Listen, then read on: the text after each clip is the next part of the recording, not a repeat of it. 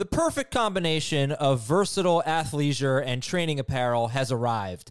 Thanks to the visionary minds of New Balance, Clutch Athletics, and Rich Paul, the designs reflect the heart of the athlete and the spirit of the community. With rising defensive football stars Will Anderson and Chase Young on the roster, Clutch Athletics brings the best innovative gear to all athletes, giving them style and performance on and off the field. Learn more and purchase Clutch Athletics at newbalance.com.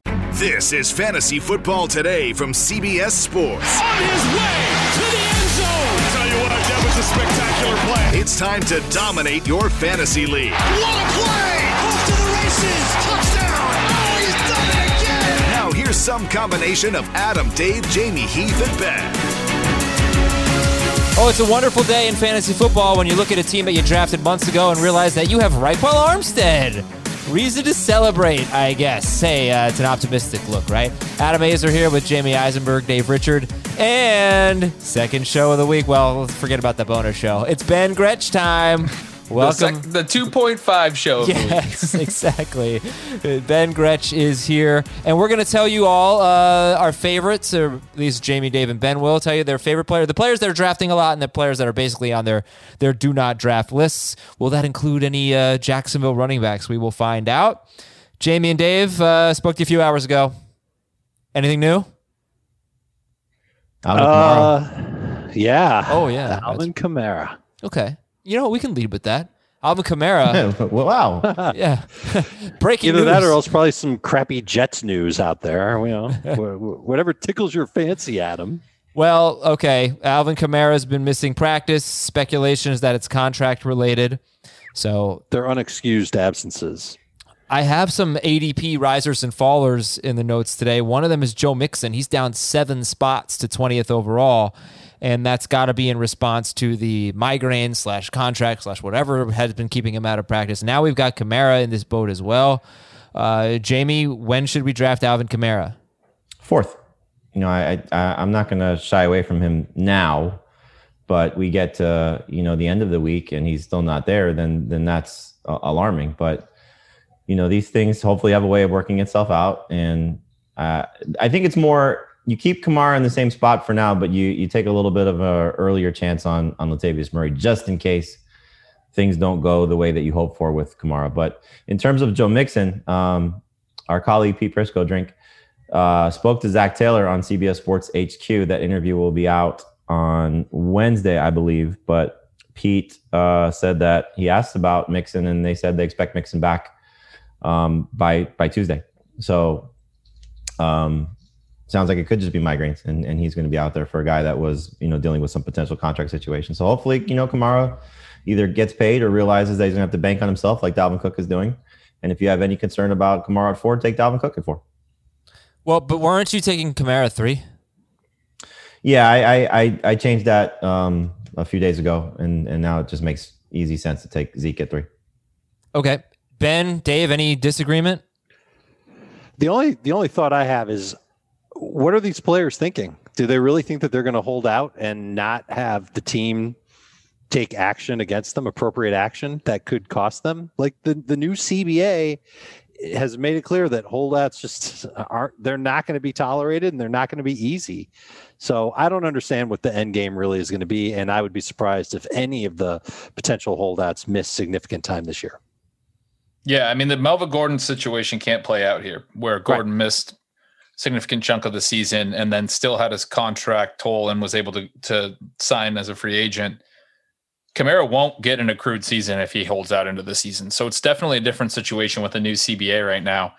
But I'm still wary, man. Like that hasn't been tested. We don't know for sure. There is some, you know, some n- lack of clarity there.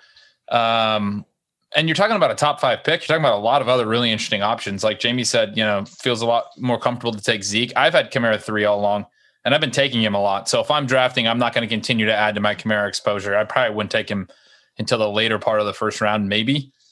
But really? uh, I think I'd still have a hard time if, if he's not showing up. He knows the deal, and he's not showing up. So, and they're they're calling it unexcused. Like none of that sounds good. So Latavius Murray in two games without Kamara last year. He had 30 touches in one game. He had 32 touches in another game. He had 31 PPR fantasy points and 36 PPR fantasy points in those two games, and 26 and 27 non PPR fantasy points. He was incredible uh, without Alvin Kamara. Do you see the depth chart maybe being different this year where they wouldn't just give Latavius Murray all that work? They have Ty Montgomery, for example. Uh, do you do you think that Latavius Murray is a workhorse or in a committee if Alvin Kamara is not playing for whatever reason? I mean, they're going to give Ty Montgomery if he's the third guy some work. I, I would be surprised if they didn't. You know, I mean, Murray is is capable of doing everything as he's shown in not just with the Saints but in previous stops. But you know, look, this this is assuming that Kamara is going to miss significant time. You know, if it's one or two games and uh, they'll probably lean on Murray as much as they leaned on Kamara when Mark Ingram was out. Well, okay, so, so let I, me so let me. Uh, I'm not make it a broader question. Well, I'll make it a broader question, right? What what is the upside for Latavius Murray if Alvin Kamara, for whatever reason, missed serious time? What kind of a running Top back 10. would he be? Okay, okay, works for me. Not uh, top ten draft pick. Top ten no, running. Top back. ten production. Right. Okay. Which means that like if Kamara was out for the season, let's just say Murray would be, he might end up being the pick around or after Chris Carson. Wait a second. Top 10 running back. Oh, that's just, that's his up. Okay. Chris Carson in the third round. I think if, if Latavius Murray, all right. If, if you told me Alvin Kamara says right now I'm sitting out the season, right. I'm pulling a Le'Veon Bell. I'm right, taking right, I'm taking Latavius Murray in round two. That's what I was getting at. Thank you for yeah. making that uh, more direct. And yeah, right. And I'm saying round three.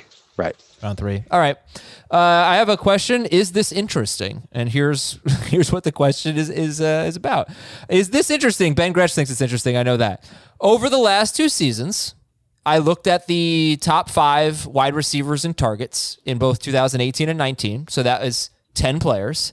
Uh, some are repeats like Julio Jones and DeAndre Hopkins, but we're looking at 10 wide receivers that finished top five in targets in the last two seasons. Okay, that makes sense.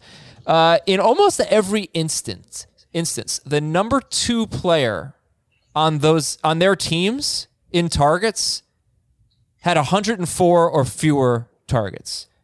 Uh, so you're talking about why did I do this? I'm trying to figure out who's going to lead the NFL in targets.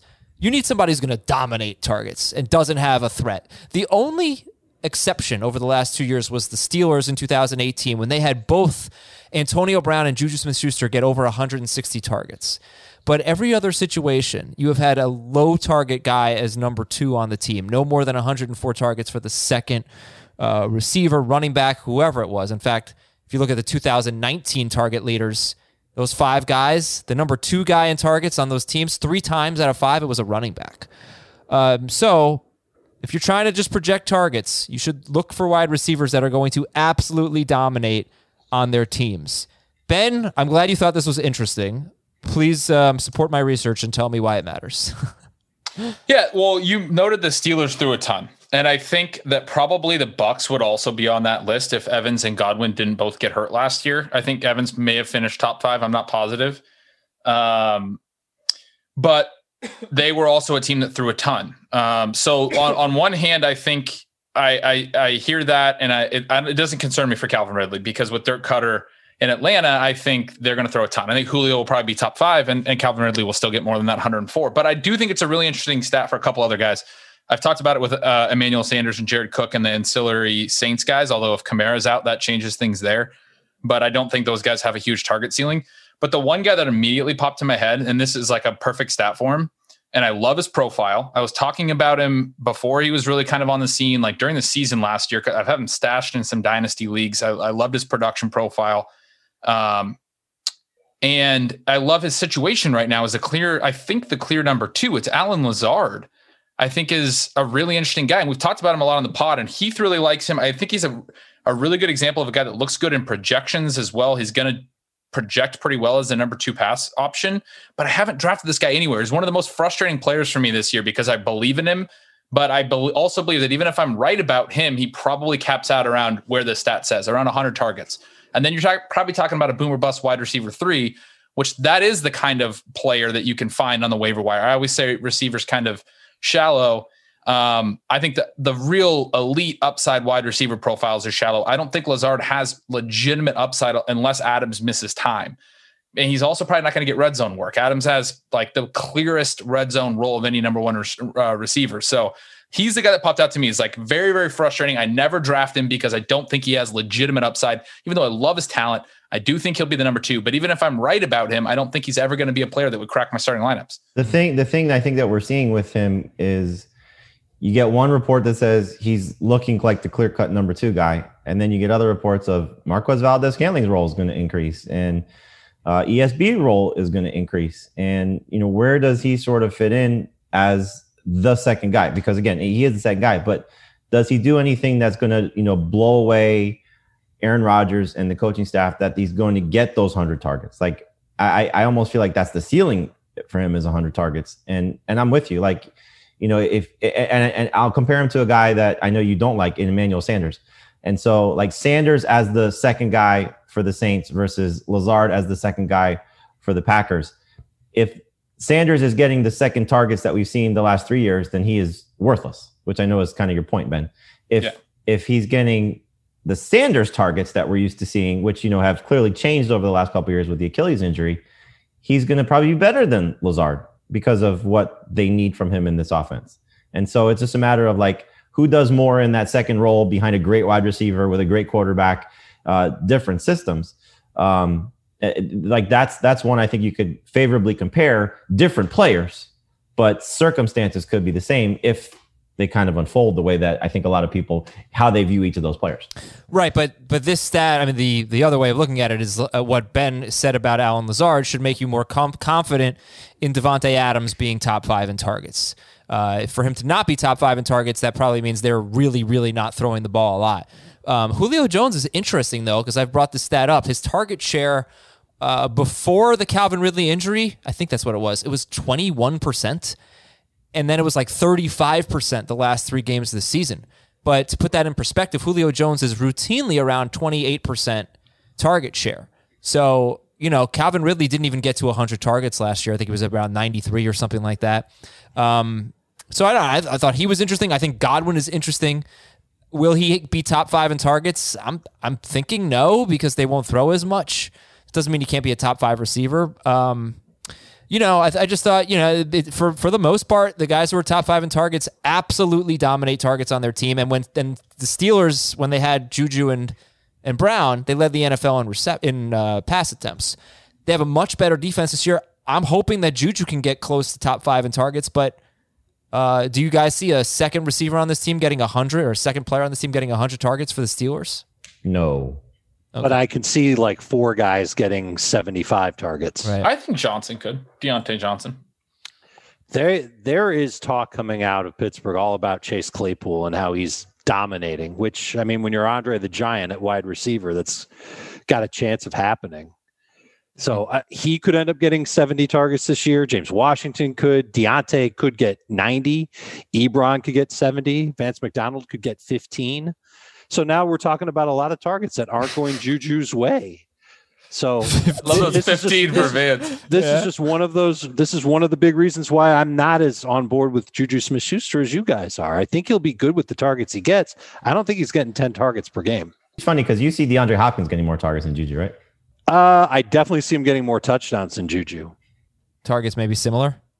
I would take Juju's targets. I think he's got a better opportunity. Yeah. I'll go on record. I'll say Hopkins gets more than Juju. We got more news to get to here. Let's also promote a few awesome, awesome things. We have our six hour fantasy football draftathon this Wednesday, September 2nd, supporting St. Jude.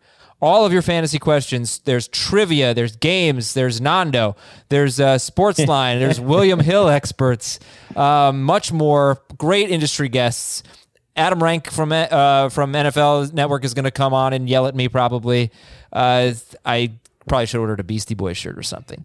CBS Sports HQ from 6 to 8 p.m. Eastern. Twitch, twitch.com slash FF today from 8 p.m. Eastern until midnight. So it is six hours long. First two hours on HQ, next four on Twitch. And we hope you're there and we hope you're donating and helping St. Jude.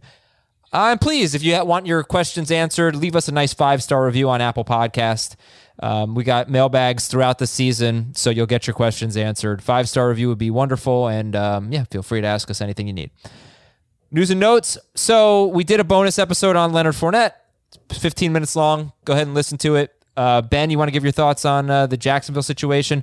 Also, people want to know how much FAAB. We'll start with this. How much FAAB would you spend on a Jacksonville running back if you've already drafted? And then we'll talk about Leonard Fournette and Dynasty. But Gretchy, uh, what would you do FAAB wise for a Jaguars running back? Not a ton, maybe 20% or something if I was like on the desperate side. I, I, I think these guys are both probably like round 10 for Ryquell now, round nine, round 10. I mean, you think about the other running backs that go in those ranges, like the Boston Scotts of the world, the Zach Mosses of the world. He, maybe he goes a little higher, Antonio Gibson. I still want all those guys over Ryquell Armstead. And, you know, there's obviously a huge opportunity here, but we don't know. They might bring in a, a free agent. We don't know if, uh, uh, it will be Ryquell or it will be Ozigbo. We do know that Chris Thompson's likely to play on passing downs, and this is not a very good team, and there's not going to be a ton of scoring opportunities. My concern is this winds up being similar to Miami last year, where they just didn't have a lot of running back production in the whole offense. Um, so yeah, I mean, th- this, these are not guys for me that I'm going crazy for at all. I can't see the the non Thompson guys one standing out above the rest. Like Armstead's the one that you should target, but you know, uh, since we spoke Adam, I think I may have referenced it on the emergency podcast, but um, you know, Pete Prisco says they really like Robinson, and you know, we'll see how uh, how that unfolds. And you know, Zigbo is somebody that could you know make it uncomfortable for both guys. But Thompson, if he stays healthy, he's going to be involved the most. You know, and his role is like it's the same thing with the Patriots, just on a much worse scenario. James White's the one that you should want. Okay, maybe Damien Harris is going to have an opportunity, maybe Sony Michel, but you know James White is going to do what he does. And Chris Thompson, you know he's going to do what he does. And he's been getting rave reviews prior to Fournette getting released. So he's really the only one in PPR that I would take. In non PPR, I'd take Armstead just with the hope that he's getting the touchdowns. But he wasn't good in the in the Week 17 game. He was good catching the ball, and that's not going to be him. Mm-hmm. Uh, what do you do, Dave, with Leonard Fournette in a dynasty league? You hold on to him because if you cut him, someone else will pick him up off the waiver wire, and if you trade him, all you're going to get is like Larry Fitzgerald in a sixth round pick. It's not worth it. okay, let's see where he lands. And I mean, why are you going to disparage Larry on his birthday? Sorry, it's his birthday. It is. His birthday. Hey, happy birthday, Larry Fitzgerald. All right.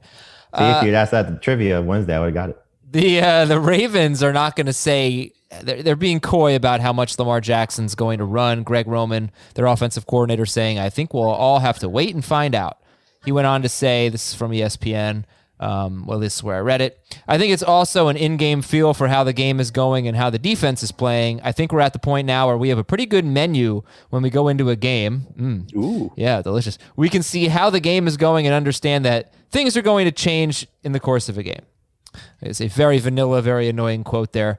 ESPN also noted that in the last two seasons, and Jackson wasn't even a starter for the first half of the first year. He has 265 design runs, Lamar Jackson. Second on that list among quarterbacks is Josh Allen with 106. That's 159 more than Josh Allen. Uh, is this newsworthy and or what?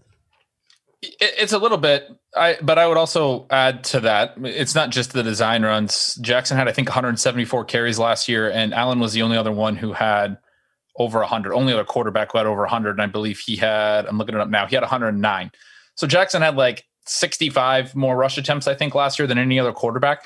So I mean, he could scale back a little bit, and he's he's an efficient runner, obviously, but he could scale back a little bit and still have a really significant advantage in terms of the rushing production that he provides. It's not great for his elite, you know, upside, but it, I don't think it um, is something to panic about. It's a little bit different because he runs so much more than every other quarterback. Jamey, I'm going to just designate you as the news guy here. All right, let's fly through the rest of these notes so we can talk about who we keep drafting and who's on the uh, the do not draft list, basically. Miles Sanders has a hamstring injury. That's what he's been dealing with, according to Adam Caplan. I think you still draft him in the same spot, back end of round one. If you get him in early round two, that's fantastic. But similar to where you're, you know, sort of uh, increasing the value for Latavius Murray, you should have been increasing the value for Boston Scott because right now they don't have another running back, and I hope that's the case with somebody prominent available. DeVante Parker has been out with a seems like a minor issue. Yeah, Adam Beasley of the Miami Herald said that uh, Brian Flores doesn't seem to be concerned, so I wouldn't be concerned either. San Francisco linebacker Fred Warner is on the reserve COVID list. That doesn't mean he tested positive. It could just mean he came into contact with somebody. A lot of times players go on the list, they come off in just a few days. So we'll keep an eye on that. The Niners open up with Arizona in week one. And a couple Great of bus call by Heath about the 49ers. You know, don't draft them early. Jason La Canfora had a note, a couple Bengals notes here. Jason La Canfora said, continue to hear nothing but superlatives about Joe Burrow. By the middle of the season, the Bengals offense is going to be something to see. Um, and then uh, Joe Burrow, this is not from La Canfora, but Joe Burrow predicted a big year from Tyler Boyd. It's the only guy catching passes for him right now. Reading my notes, I messed up pretty bad, but Boyd's in a good spot.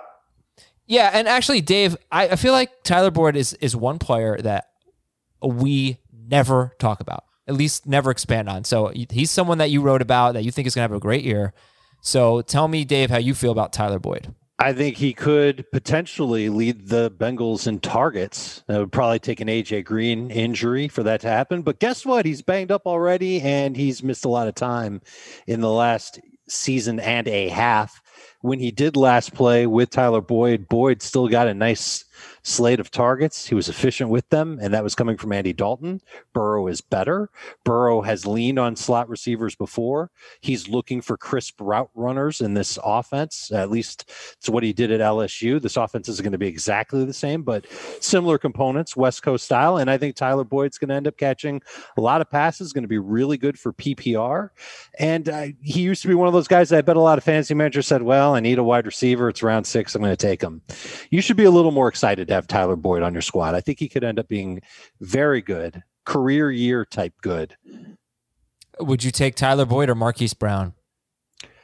Brown and non PPR is super easy. I'm still going to take Brown over Boyd in full PPR, partially because I think I can get both if I take Brown first. Okay, fair enough. Hey, Ben Gretch, how's your summer going? Good summer? Yeah, I mean, it's pretty good. You've been uh, I'm getting out and golfing a lot. yeah, finding your your moments to chill. I, I am finding my moments to chill. Good, Yeah. because you have to. You know, look, it's a tough summer. It's uh, social distancing, wearing masks, and just it's been different. All right, it's been difficult and it's been different for sure. But uh, Coors Light is helping you out. They want to make it easier for you to chill this summer and give you a break from the stress and the pressures of daily life. And I'm going to let Ben talk about that because yeah, he hits the golf course, and uh, I don't know how good he is, but I know he's having a nice beverage when he's out there golfing. Yeah, I played Saturday morning. Uh, Hey. shot an 83. I mean, it was a par 67, no par fives on this course, kind of a shorter course, but pretty good round for me. Uh, started at 7 a.m., but you know, hit the turn is about 9 30, 10 a.m. My buddy's like, I need a beer. he was not playing as well. And it was time to chill. So I went and got a couple of silver bullets for the back nine, and they kept me going. I kept playing pretty well. The the mountains were blue perfect refreshment when you're out golfing, also perfect refreshment when you're inside for the summer. So Coors Light is definitely the the beer that I choose when I need a moment of chill. And when you want to reset this summer, you should also reach for the beer that's made to chill. And if you don't want to go out and get Coors Light, you can have it delivered by going to get.coorslight.com and finding local delivery options near you. That's get.coorslight.com to have it delivered and find that local delivery option near you. Celebrate responsibly. Coors Brewing Company, Golden, Colorado. Draft responsibly, I guess. Take your players, find the ones you love, and draft them as often as you can.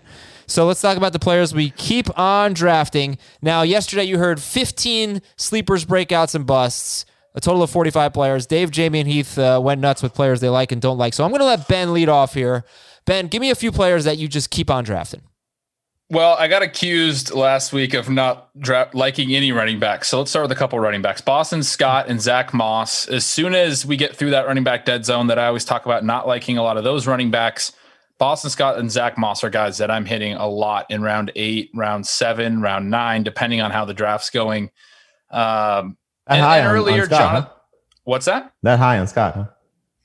I mean, I I've taken him. Not I haven't taken him in seven. Moss is the one that I will slide up to seven usually. Scott, Right. but yes, eight or nine for Scott. I've definitely seen him going that high. So I've missed out on him on a couple spots where I've seen him go that high. Um, but yeah, he's a great high value touch guy. I think the the the receptions and the green zone work that I look for. So I think the ceiling is really high if, if Sanders were to miss some time if that hamstring crops back up. And I think he's going to have standalone value. I think he's like a mini Kareem Hunt, but several rounds later. Uh, Jonathan Taylor, Ronald Jones, you guys know those guys that I love them. So there's some running backs that I actually do draft. I only name four because most of my guys are all receivers. DJ Moore, AJ Brown, Stefon Diggs, Will Fuller, Tyler Boyd, Christian Kirk, Mecole Hardman, Laviska Shenault, N'Keal Harry, Brandon Aiyuk. I've been drafting these guys all off season. JB jokes all the time that he could just do my drafts for me in our mocks. You still wait, so you're still on Brandon Aiyuk? I, I, am. I mean, he's still really cheap. So yeah, as long he's got as a hamstring, really cheap. He's got a, like he's got a hamstring injury. Deebo's making good progress. Um, has had a great offseason, uh, at least according, I mean, according to reports. Yeah. we've talked about this with the rookies a little bit, and I wrote an article actually. You can find on CBS. If you type in whatever Ben Gretch rookies CBS Sports on on Google, you'll probably find it.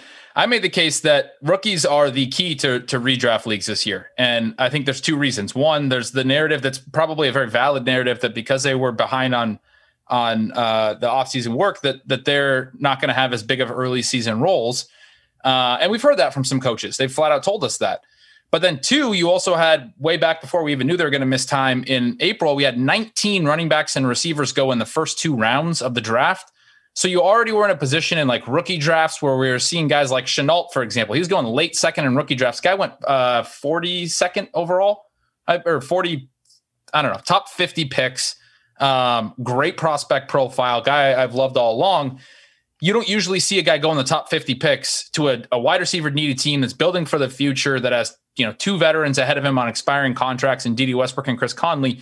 And then he's, you know, he's not even getting talked about. And, and part of that's because in Dynasty, he wasn't getting talked about because there's just so many receivers. Aiyuk's another example of this. He's a forgotten first rounder. I think people forget that the Niners traded up yeah. in the first round to draft this dude.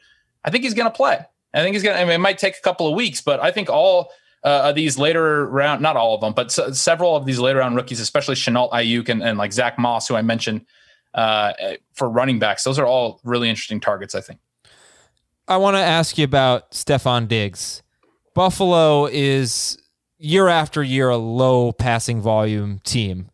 And John Brown had a really good year last year. John Brown had, uh, let's see, he had 1,060 yards and six touchdowns on 115 targets in 15 games. So, look, I think we can all agree Stefon Diggs is a really good football player, very talented guy, but how does he have upside? I know you love drafting for upside. He's like a round five ish pick. He's, you know, in that, uh, I don't know, DK Metcalf, DJ Chark kind of group. But considering there are some mouths to feed on the offense and they don't throw very much, and they have a questionable quarterback, we could say, in terms of passing ability. How does Stefon Diggs have the upside that you are always looking for?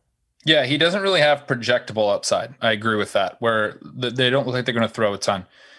He's somebody you can tell a story for. And there's a couple of reasons why I would say that. Number one, I would say Stefon Diggs is a top 10 wide receiver talent in the NFL. And I think people should raise their eyebrows at that. But if you look at his career and you look, you can go to airyards.com and look at their different depths of target. Stefon Diggs' catch rate at every depth of target is well above average for his career. There's not a lot of receivers that are that good in, in the shallow part of the field, in the intermediate part of the field, and the deep part of the field. The story that you tell yourself about Diggs is the last couple years the Vikings pigeonholed him. And typically, we don't see guys uh, average depth of target move a lot year after year. The receiver tends to be the same type of player. What happened with Diggs in 2018 and 2019 was he went from an underneath option, very low average depth of target, to an extreme deep threat. He didn't even see 100 targets last year. He saw 148 the year before. He was good in both roles. Yeah. Um, and he, like I said, has been good at all depths throughout his whole career. So the point would be that Diggs has been waiting to explode. The Vikings have not been using him like a number one but the Bills are going to treat him like a number one. And the evidence there would be they tried to trade for Antonio Brown last offseason. This offseason, they didn't just give up a first round pick for Diggs, they gave up a fourth, a fifth, and a late round swap that favored Minnesota to get Diggs. A ton of capital, clear number one wide receiver capital to trade for this guy. And they've been talking all offseason. I know when Jamey had uh, Joe Buscaglia on, he mentioned they know that Diggs wants the ball and needs the ball. He, he's thought of as a little bit of a prima donna. Well, they're saying everything all the positive things you want to hear about that. They're, if you're a Diggs fan, they're saying we know he's a number one receiver. We want to get him the ball. Last year was Cole Beasley's first ever 100 target season. I think Diggs eats up a lot of those underneath targets. I don't think that I think that was more out of necessity. Beasley was good, but Diggs is going to eat up a lot of those shallow and intermediate targets. And I think he's still going to have obviously plenty of, of chances to make plays downfield, which he was amazing in that role last year. He averaged like 12.5 yards per target down the field. Obviously, Allen's not as accurate as Cousins, but I think Doug Diggs could get fed in a way that he's never gotten fed before, a massive uh, target share that would get him to the volume and hopefully the efficiency that can make him a top 10 receiver, I, I think. And I said round five. It looks like he's more of a round six pick, Stefon Diggs. He's still in that group, but I guess I'm just used to seeing Metcalf, McLaurin, Sutton go in, you know, late round four, early round five. But according to ADP, a lot of these guys, not all of them, but a lot of them are really more like late round five or, or into round six picks. I think when you when you draft Diggs, it kind of comes down to how you feel about Josh Allen because you know you, you're always going to marry the top receiver to the quarterback, and it it if you're on the side of Josh Allen's going to improve as a passer, and you know this is going to be somebody who makes him better in terms of Diggs helping his performance, then you buy into Diggs. But if you are anti Josh Allen and think Aaron throws and you know a guy who's erratic and can't hit the deep ball consistently, then why would you draft Stefon Diggs? So it just makes sense to see him in this spot. Um, I, I mean, I think Diggs is just an incredible value. Yeah, is he I mean, though? Because well, I mean, well, he's, so what, hold I on, agree with everything wait. Jamey just said. oh, I, but I need to ask about the value thing because Round who- six for him? Well, well, you say round six, but you have to look at the other wide receivers. If I'm just looking at CBS ADP right now, round six is DK Metcalf, Terry McLaurin, Courtland Sutton, Stefon Diggs, Marquise Brown. That doesn't feel like great value to me just because all those wide receivers are great. the other guys have a better better value for me at least. right. but, that's what I'm saying. And DJ you know, Chark I- is the next round, Jamey. I mean, DJ Chark is round seven. Yeah, that's just stupid. Um, but you know, th- I think the only thing like Ben and I probably differ on Diggs is like how many targets he's going to get. Like I think he's still going to be around 100 targets. He had 96 last year. I, I don't know if he's going to go to 120 target guy in this offense. You know, I just don't think they want to be that type of offense. He had 148 the year before, and and I, I hear you. That was a way different Vikings offense. Um, but John Brown had over 110 last year. I think Diggs can get to 120, even 130 fairly easily. I agree with what Jamey said about um, Josh Allen, and you have to you have to have Allen take a step forward. I will say you don't have to have a great quarterback to be a top 10 receiver. Allen Robinson did it last year with Mitch Trubisky. He got 150 targets. Diggs probably won't, but he also did it years ago with Blake Bortles. I mean, we've seen guys have big seasons, and Robinson's just the one that's popping in my head with subpar quarterback play. But there were also two Yeah. top 10 PPR receivers with fewer than 120 targets last year. So it's not there. I think there's paths to this. Okay. Uh, Dave, players you keep drafting. I keep drafting Seahawks. Tyler Lockett, DK Metcalf, Russell Wilson.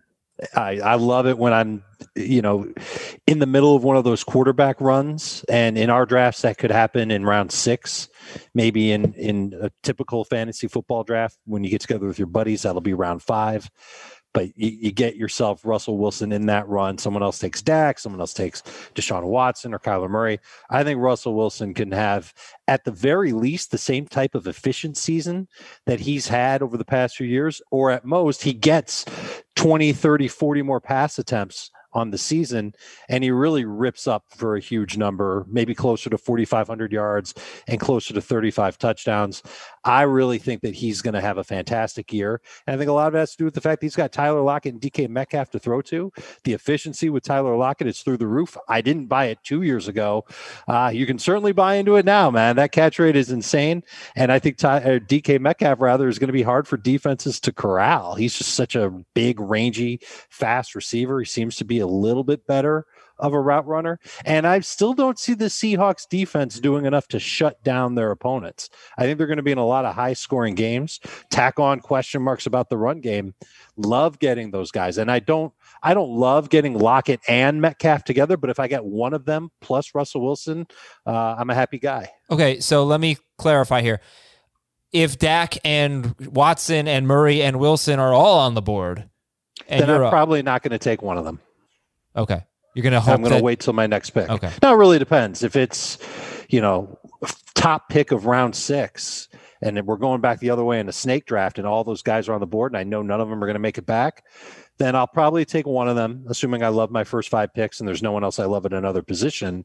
And that pick would probably be Dak Prescott before it's Russell Wilson. Okay, fair enough. Russ is right behind Dak for me. I'll take him over Murray and over Deshaun Watson. So, any other names you'd like to throw out? Ronald Jones, I've been drafting him as a number two running back. I'm, I'm starting to take him in late round four now, just because we're seeing this drop off at running back.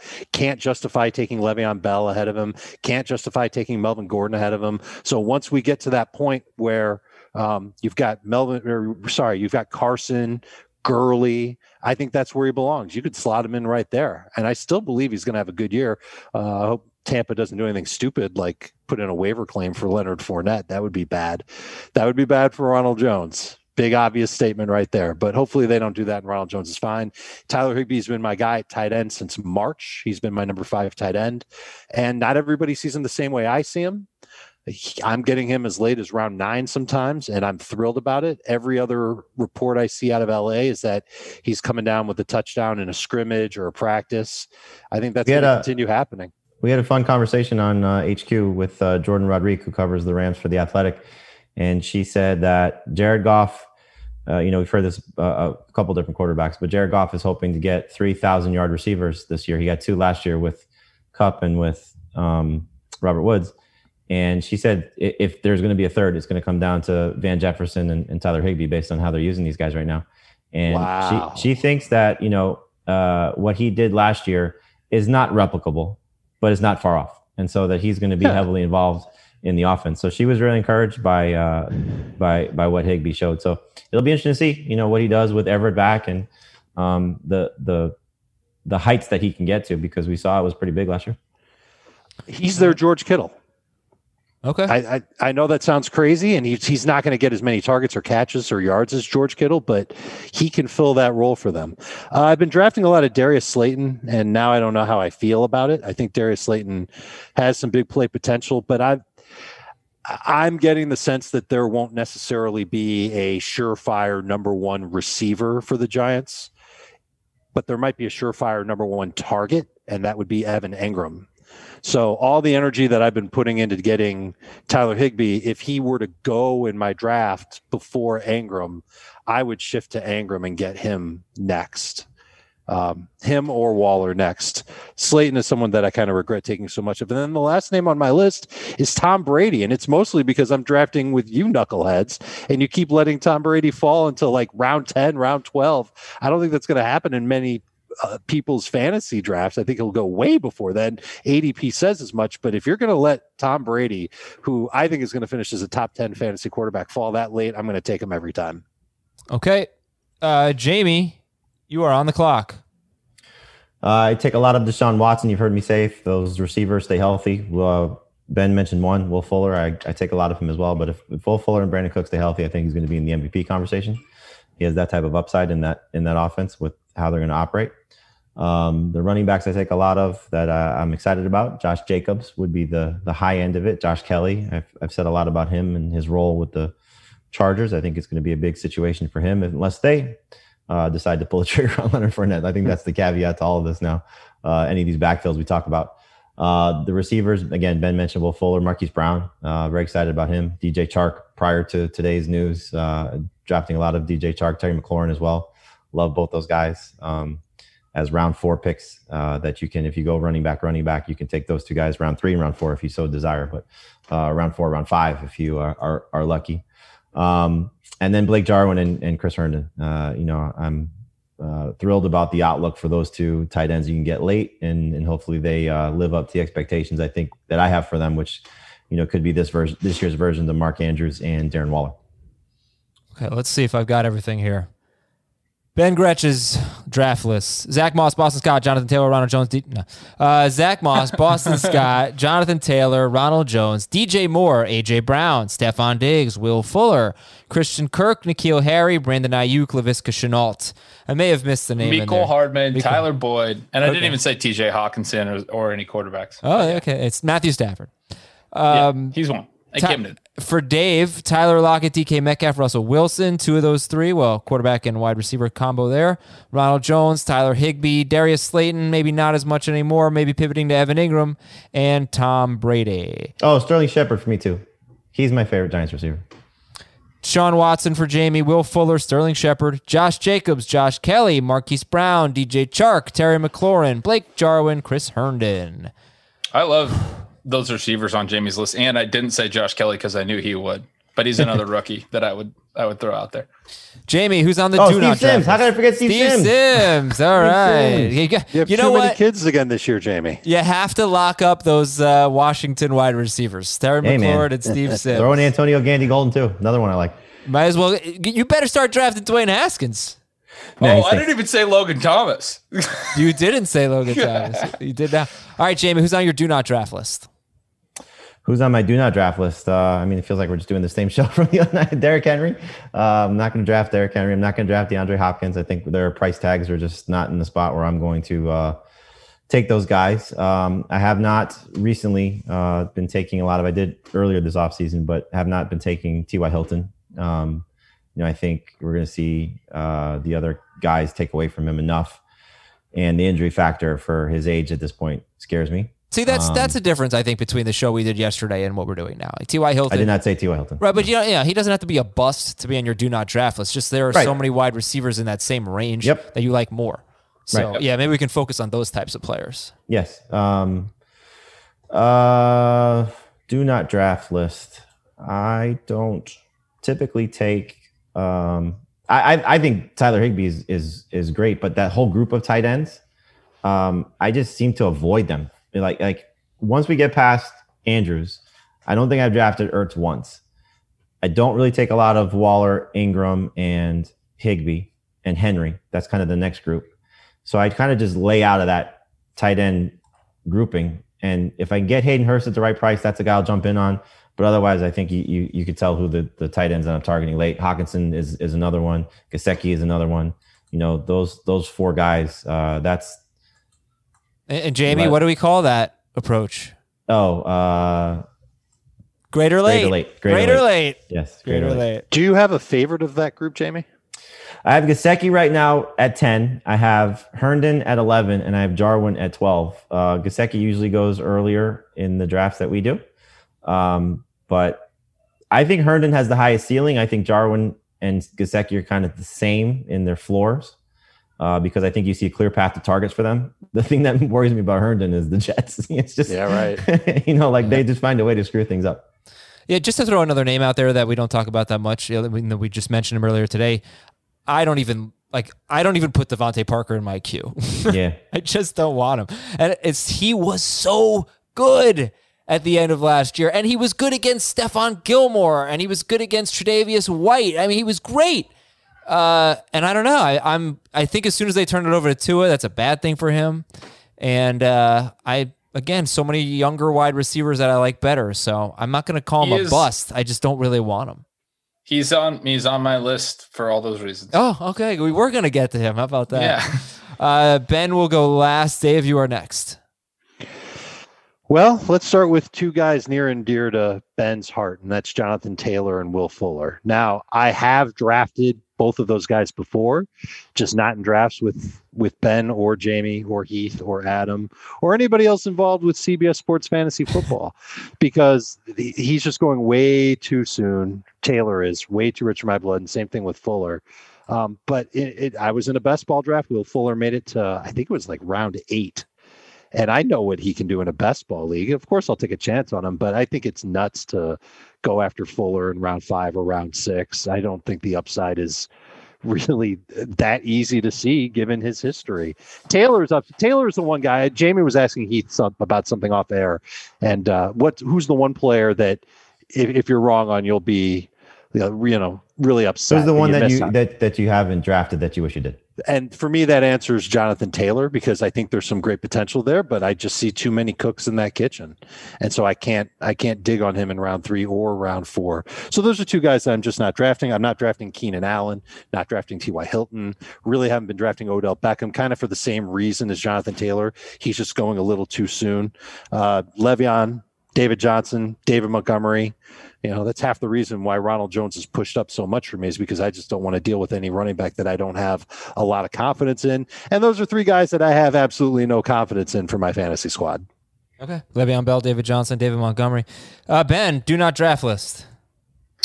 Yeah, receivers. I wind up not getting a lot of are DeAndre Hopkins, Amari Cooper, and Adam Thielen early, and then DeVante Parker later. I think um, I got a lot of feedback as well on the Julian Edelman, Christian Kirk comments last week that we had the discussion we had. Edelman's another good example. Jamison Crowder's a good example. Um, I don't. I, I think Edelman's situation is going to be a lot different this year. A lot fewer targets, and I think uh, the way that I would, as I thought about that this weekend, the way I'd frame it is what I expect from him and what I expect from Jamison Crowder. I think you can find that type of production on the waiver wire at wide receiver most weeks. You can find six to eight low value targets, low aDOT underneath targets. Edelman's, you know, it's a, it's a little uh, unfair to Edelman, but maybe it's 80% of him. I don't think he's going to be a, a, top 10 guy again at 33 with a new quarterback. They're, the running backs are. He's not going to be a top of, 20 guy. Right. And then I whenever I say doesn't have upside, he says, "Well, he was top ten last year." And no, I guess no, my point is just. But he, wait, but I don't even think that's in his range of outcomes. I don't I, either. I, I, I, don't either. But I, but he's not even being. Is Julian Edelman like even a top thirty wide receiver in drafts? That's what I'm saying. I do think he has top twenty upside. I don't think he has top ten upside. But yeah, I could see him having uh, eighty catches and a thousand yards and five touchdowns or something like that. I mean, wow! So a big receiving average. Big. Which, okay. Yeah. I mean, right, then I didn't do player, the math off the top of my head, but but no, he's not going to have a big receiving average. He's not okay. He's not going to have eighty catches for a thousand yards. But I could definitely see Julian Edelman being a must-start PPR guy. Why not? Cam Newton has to throw to someone. Yeah, but you can find guys like that on the waivers throughout the year. Not not necessarily big, in big PPR. weekly ceilings. Like Auden Tate was that guy for a while last big year. weekly There's, ceilings, but the difference would be Julian Greg Edelman Ward. would have a much higher floor, in specifically in PPR. I, and for the full season, you can project it for the full season. But yeah, I mean, I, I just I don't. I, I'm shooting for guys that are going to be huge difference makers, especially in an uncertain year like this, or else I can move on from them. Basically, but there are there Uh, is some value to the steady eddies. You know, I mean, Yeah, but you're not taking them until after Ooh, the high upside. steady guys. Eddymans, steady right, steady. Eddie. Right? Yeah, yeah. Yeah, I'd agree Look, with that, Dave. Yeah, you don't Right. take him Edelman might get you 13 PPR points per week. So could Sterling Shepard. Fair enough. and then yeah, I mean, I, I just think we we fundamentally disagree on the value. I don't want to come out like I don't have Julian Edelman on any teams yet. I, I or maybe one. Um, I, I'm not like a super lot of people agree with you. I'm not. A lot super. of our listeners agree with you. they probably don't even know what my stance is. I like I'm not super pro Edelman or anything. I just I think he's fine in round six in a full PPR league as your number three receiver. That's pretty much how I feel about him. Carry on. Fair enough. Uh, Emmanuel Sanders, Keenan Allen, are a couple other receivers I haven't taken anywhere. Jared Cook, along with Emmanuel Sanders, Austin Hooper. Those are all receivers and tight ends. And then we know there's just a ton of running backs. Uh, when we did the bust show, Leonard Fournette was my number one bust. I also had Todd Gurley, Melvin Gordon, Chris Carson, Le'Veon Bell, David Johnson, Raheem Mostert, Mark Ingram. All of those guys.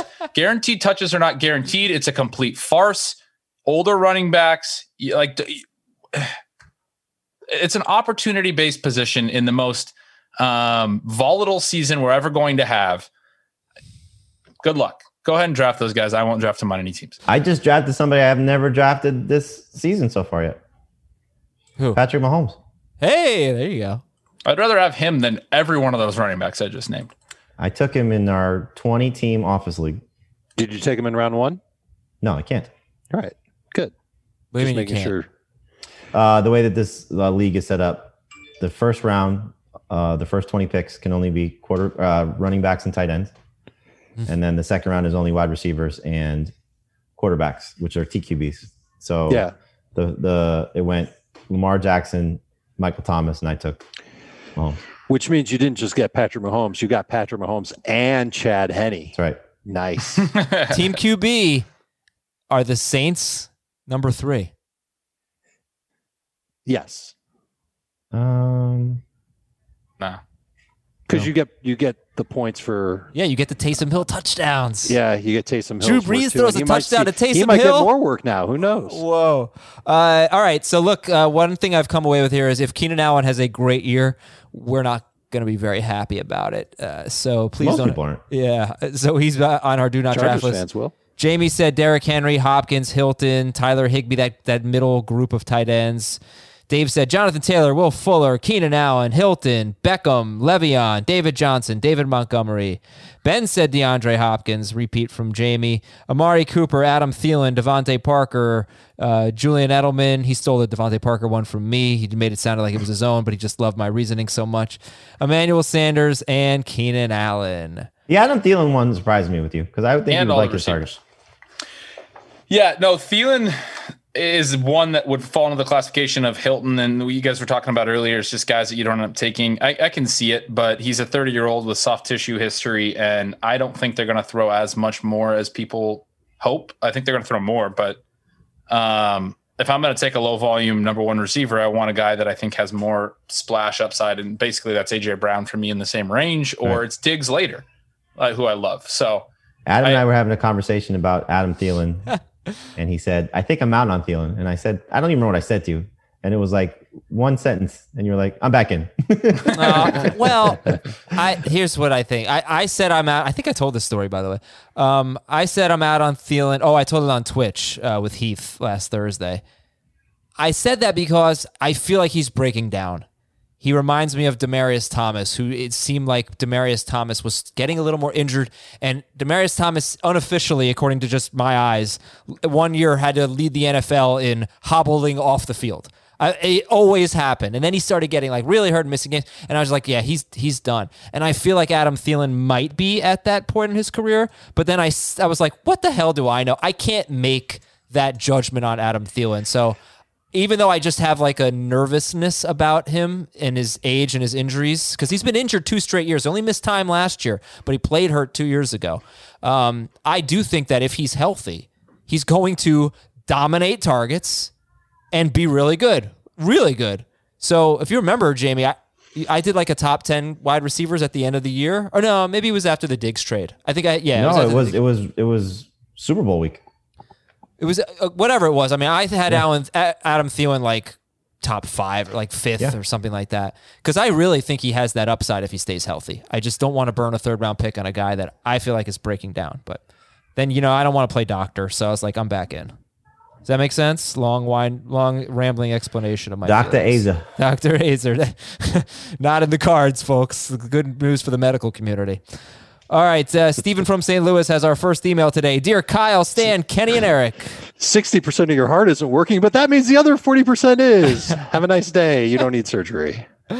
Yeah, no, I think I would get that one. I think I would definitely be, refer someone to a specialist. That would be my thing. I- They would come into my office. I'd be like, I'm going to refer you to a specialist. Get out of here. Um, what do you think about That'll this trade? two hundred and fifty dollars. Make it out to cash. Uh, trade Josh Jacobs and Adam Thielen for Julio Jones and Austin Ekeler. Which side would you rather be on? Jacobs and Thielen or Jones and Ekeler? Jones and Ekeler. Jones and Ekeler. What Jones was it? Julio? Oh Julio. yeah, yeah. I'll take that side.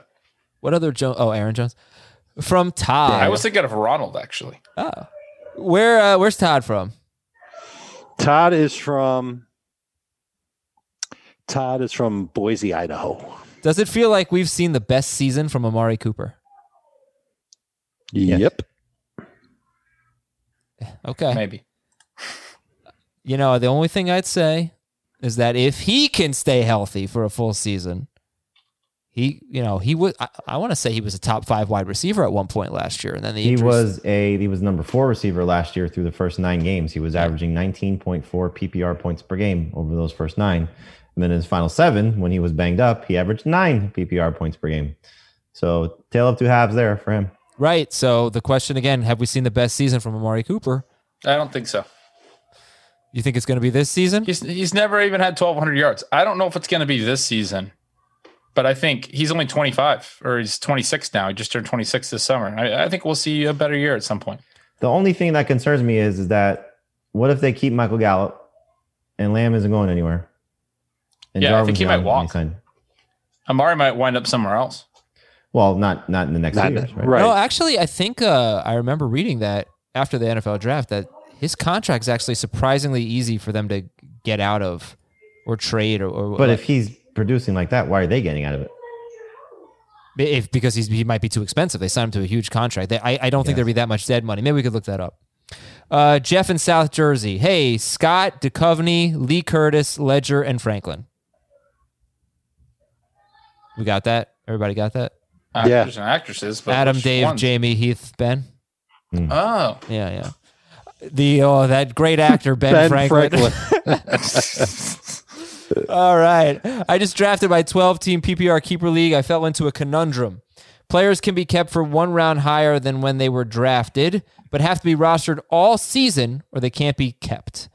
So I kept Cam Newton in the 10th, but Josh Allen was sitting there in the 15th, so I grabbed him.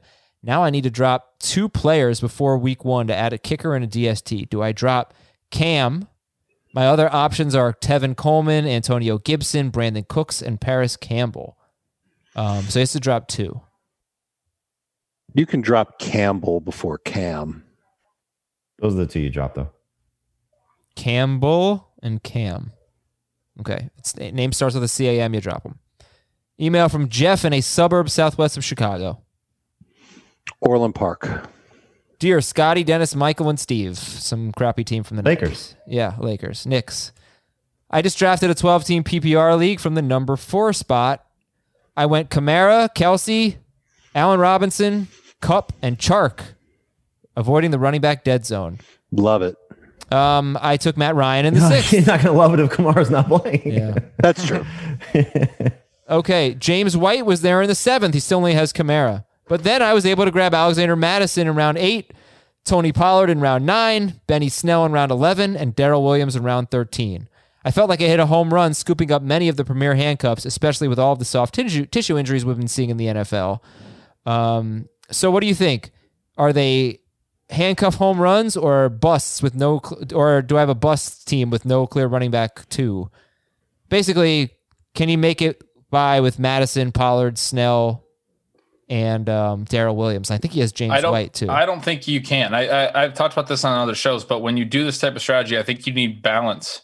Uh, he did get James White, I guess, but you don't want just pure handcuffs. You want guys with some standalone value as well, like the Zach Mosses and the Boston Scotts I've talked about. Uh, that's way too early for Benny Snell. I love Benny Snell, but round 11, you don't have to pay that price for him. Um, Interesting. Okay. Right. Like I think it's too many of the same type of backup running back. Is the right. You you need the one guy that's gonna probably play. We don't know how successful it'll be. Is is Williams because Kansas City has shown that they'll use two backs. Um, but like that's not a good third. Like that's if that's the route you're gonna go, that's your fourth. So like I would go take a look now for one of the Jaguars guys. You know, like Thompson first, Ryquell second, just to get somebody else that you know is going to get touches. But you may have to make a trade. Dan in New Jersey just did a draft. He loves his team. And when it was over, he was offered Christian McCaffrey for his Clyde Edwards-Helaire and Austin Ekeler. This Yeah. is a three wide receiver full PPR league. So would you rather have McCaffrey or Edwards Elaire and Ekeler? McCaffrey. I think I'm taking McCaffrey too. I'm going to pull up my auction values really quick or uh, salary cap draft values really quick. But I, I bet it's really close. For me, it's really close with those two values compared to McCaffrey. That's a great way to look at it. yeah, I do have them very close. You're right. Yeah, but And I I have the, the two backs slightly higher, but I still think I'd rather have McCaffrey plus whatever the roster spot is. You know, right, Right, I- that's I- that's the key. I was going to say like well, half the key. th- that's it's probably as a fair a trade as you can find Yeah, Okay. because if if Edwards-Helaire hits and Ekeler does what we think he's going to do, that side wins. Yeah. but you're getting the the the sure thing in, in Right. McCaffrey. Mm-hmm. Yep. All right, this is from Dean. Dear Walter, Donnie, Jeffrey, and Smokey. Those are the bowlers, apparently, from the Big Lebowski. Yes. PPR team, pick two of these keepers. Michael Thomas with the ninth pick, Dalvin Cook with the 12th pick, Josh Jacobs with the 29th pick, and Raheem Mostert 149th. What's the format? PPR, 10 teams. Whew. Uh, Thomas and Jacobs. But wait, but why would you take Dalvin Cook? I thought you liked Cook better than Thomas. yeah. I'm taking Thomas and Cook. 100% Thomas and Cook. Dave, you sticking with Thomas and Jacobs? Yeah. Okay. All right then. That's our show for today. Thank you. I hope this was helpful. I think between the last two episodes you we've done, you should know who we like and who we don't like on draft day. We've got uh Schrager, what do we got? Twitch Tuesday, Wednesday, and Thursday, right? Yep. Tuesday, Wednesday, Thursday, Wednesday for four straight hours on Twitch. Hell yeah, man! All right, it's gonna be fun. We're And gonna we do have also. uh, Tuesday afternoon. We got uh, T.Y. Hilton joining us on CBS Sports HQ. all right, tell him I'm not gonna to tell him listen. why I don't yeah, wanna don't listen to this episode. and uh, what was uh, uh? Oh yeah, we're doing a live mock draft with listeners later this week, so be on the lookout. You can follow us on Twitter. I'll be tweeting about it. Thanks a lot to uh, the Bens, Dave, and Jamie. I'm Adam. Talk to you tomorrow.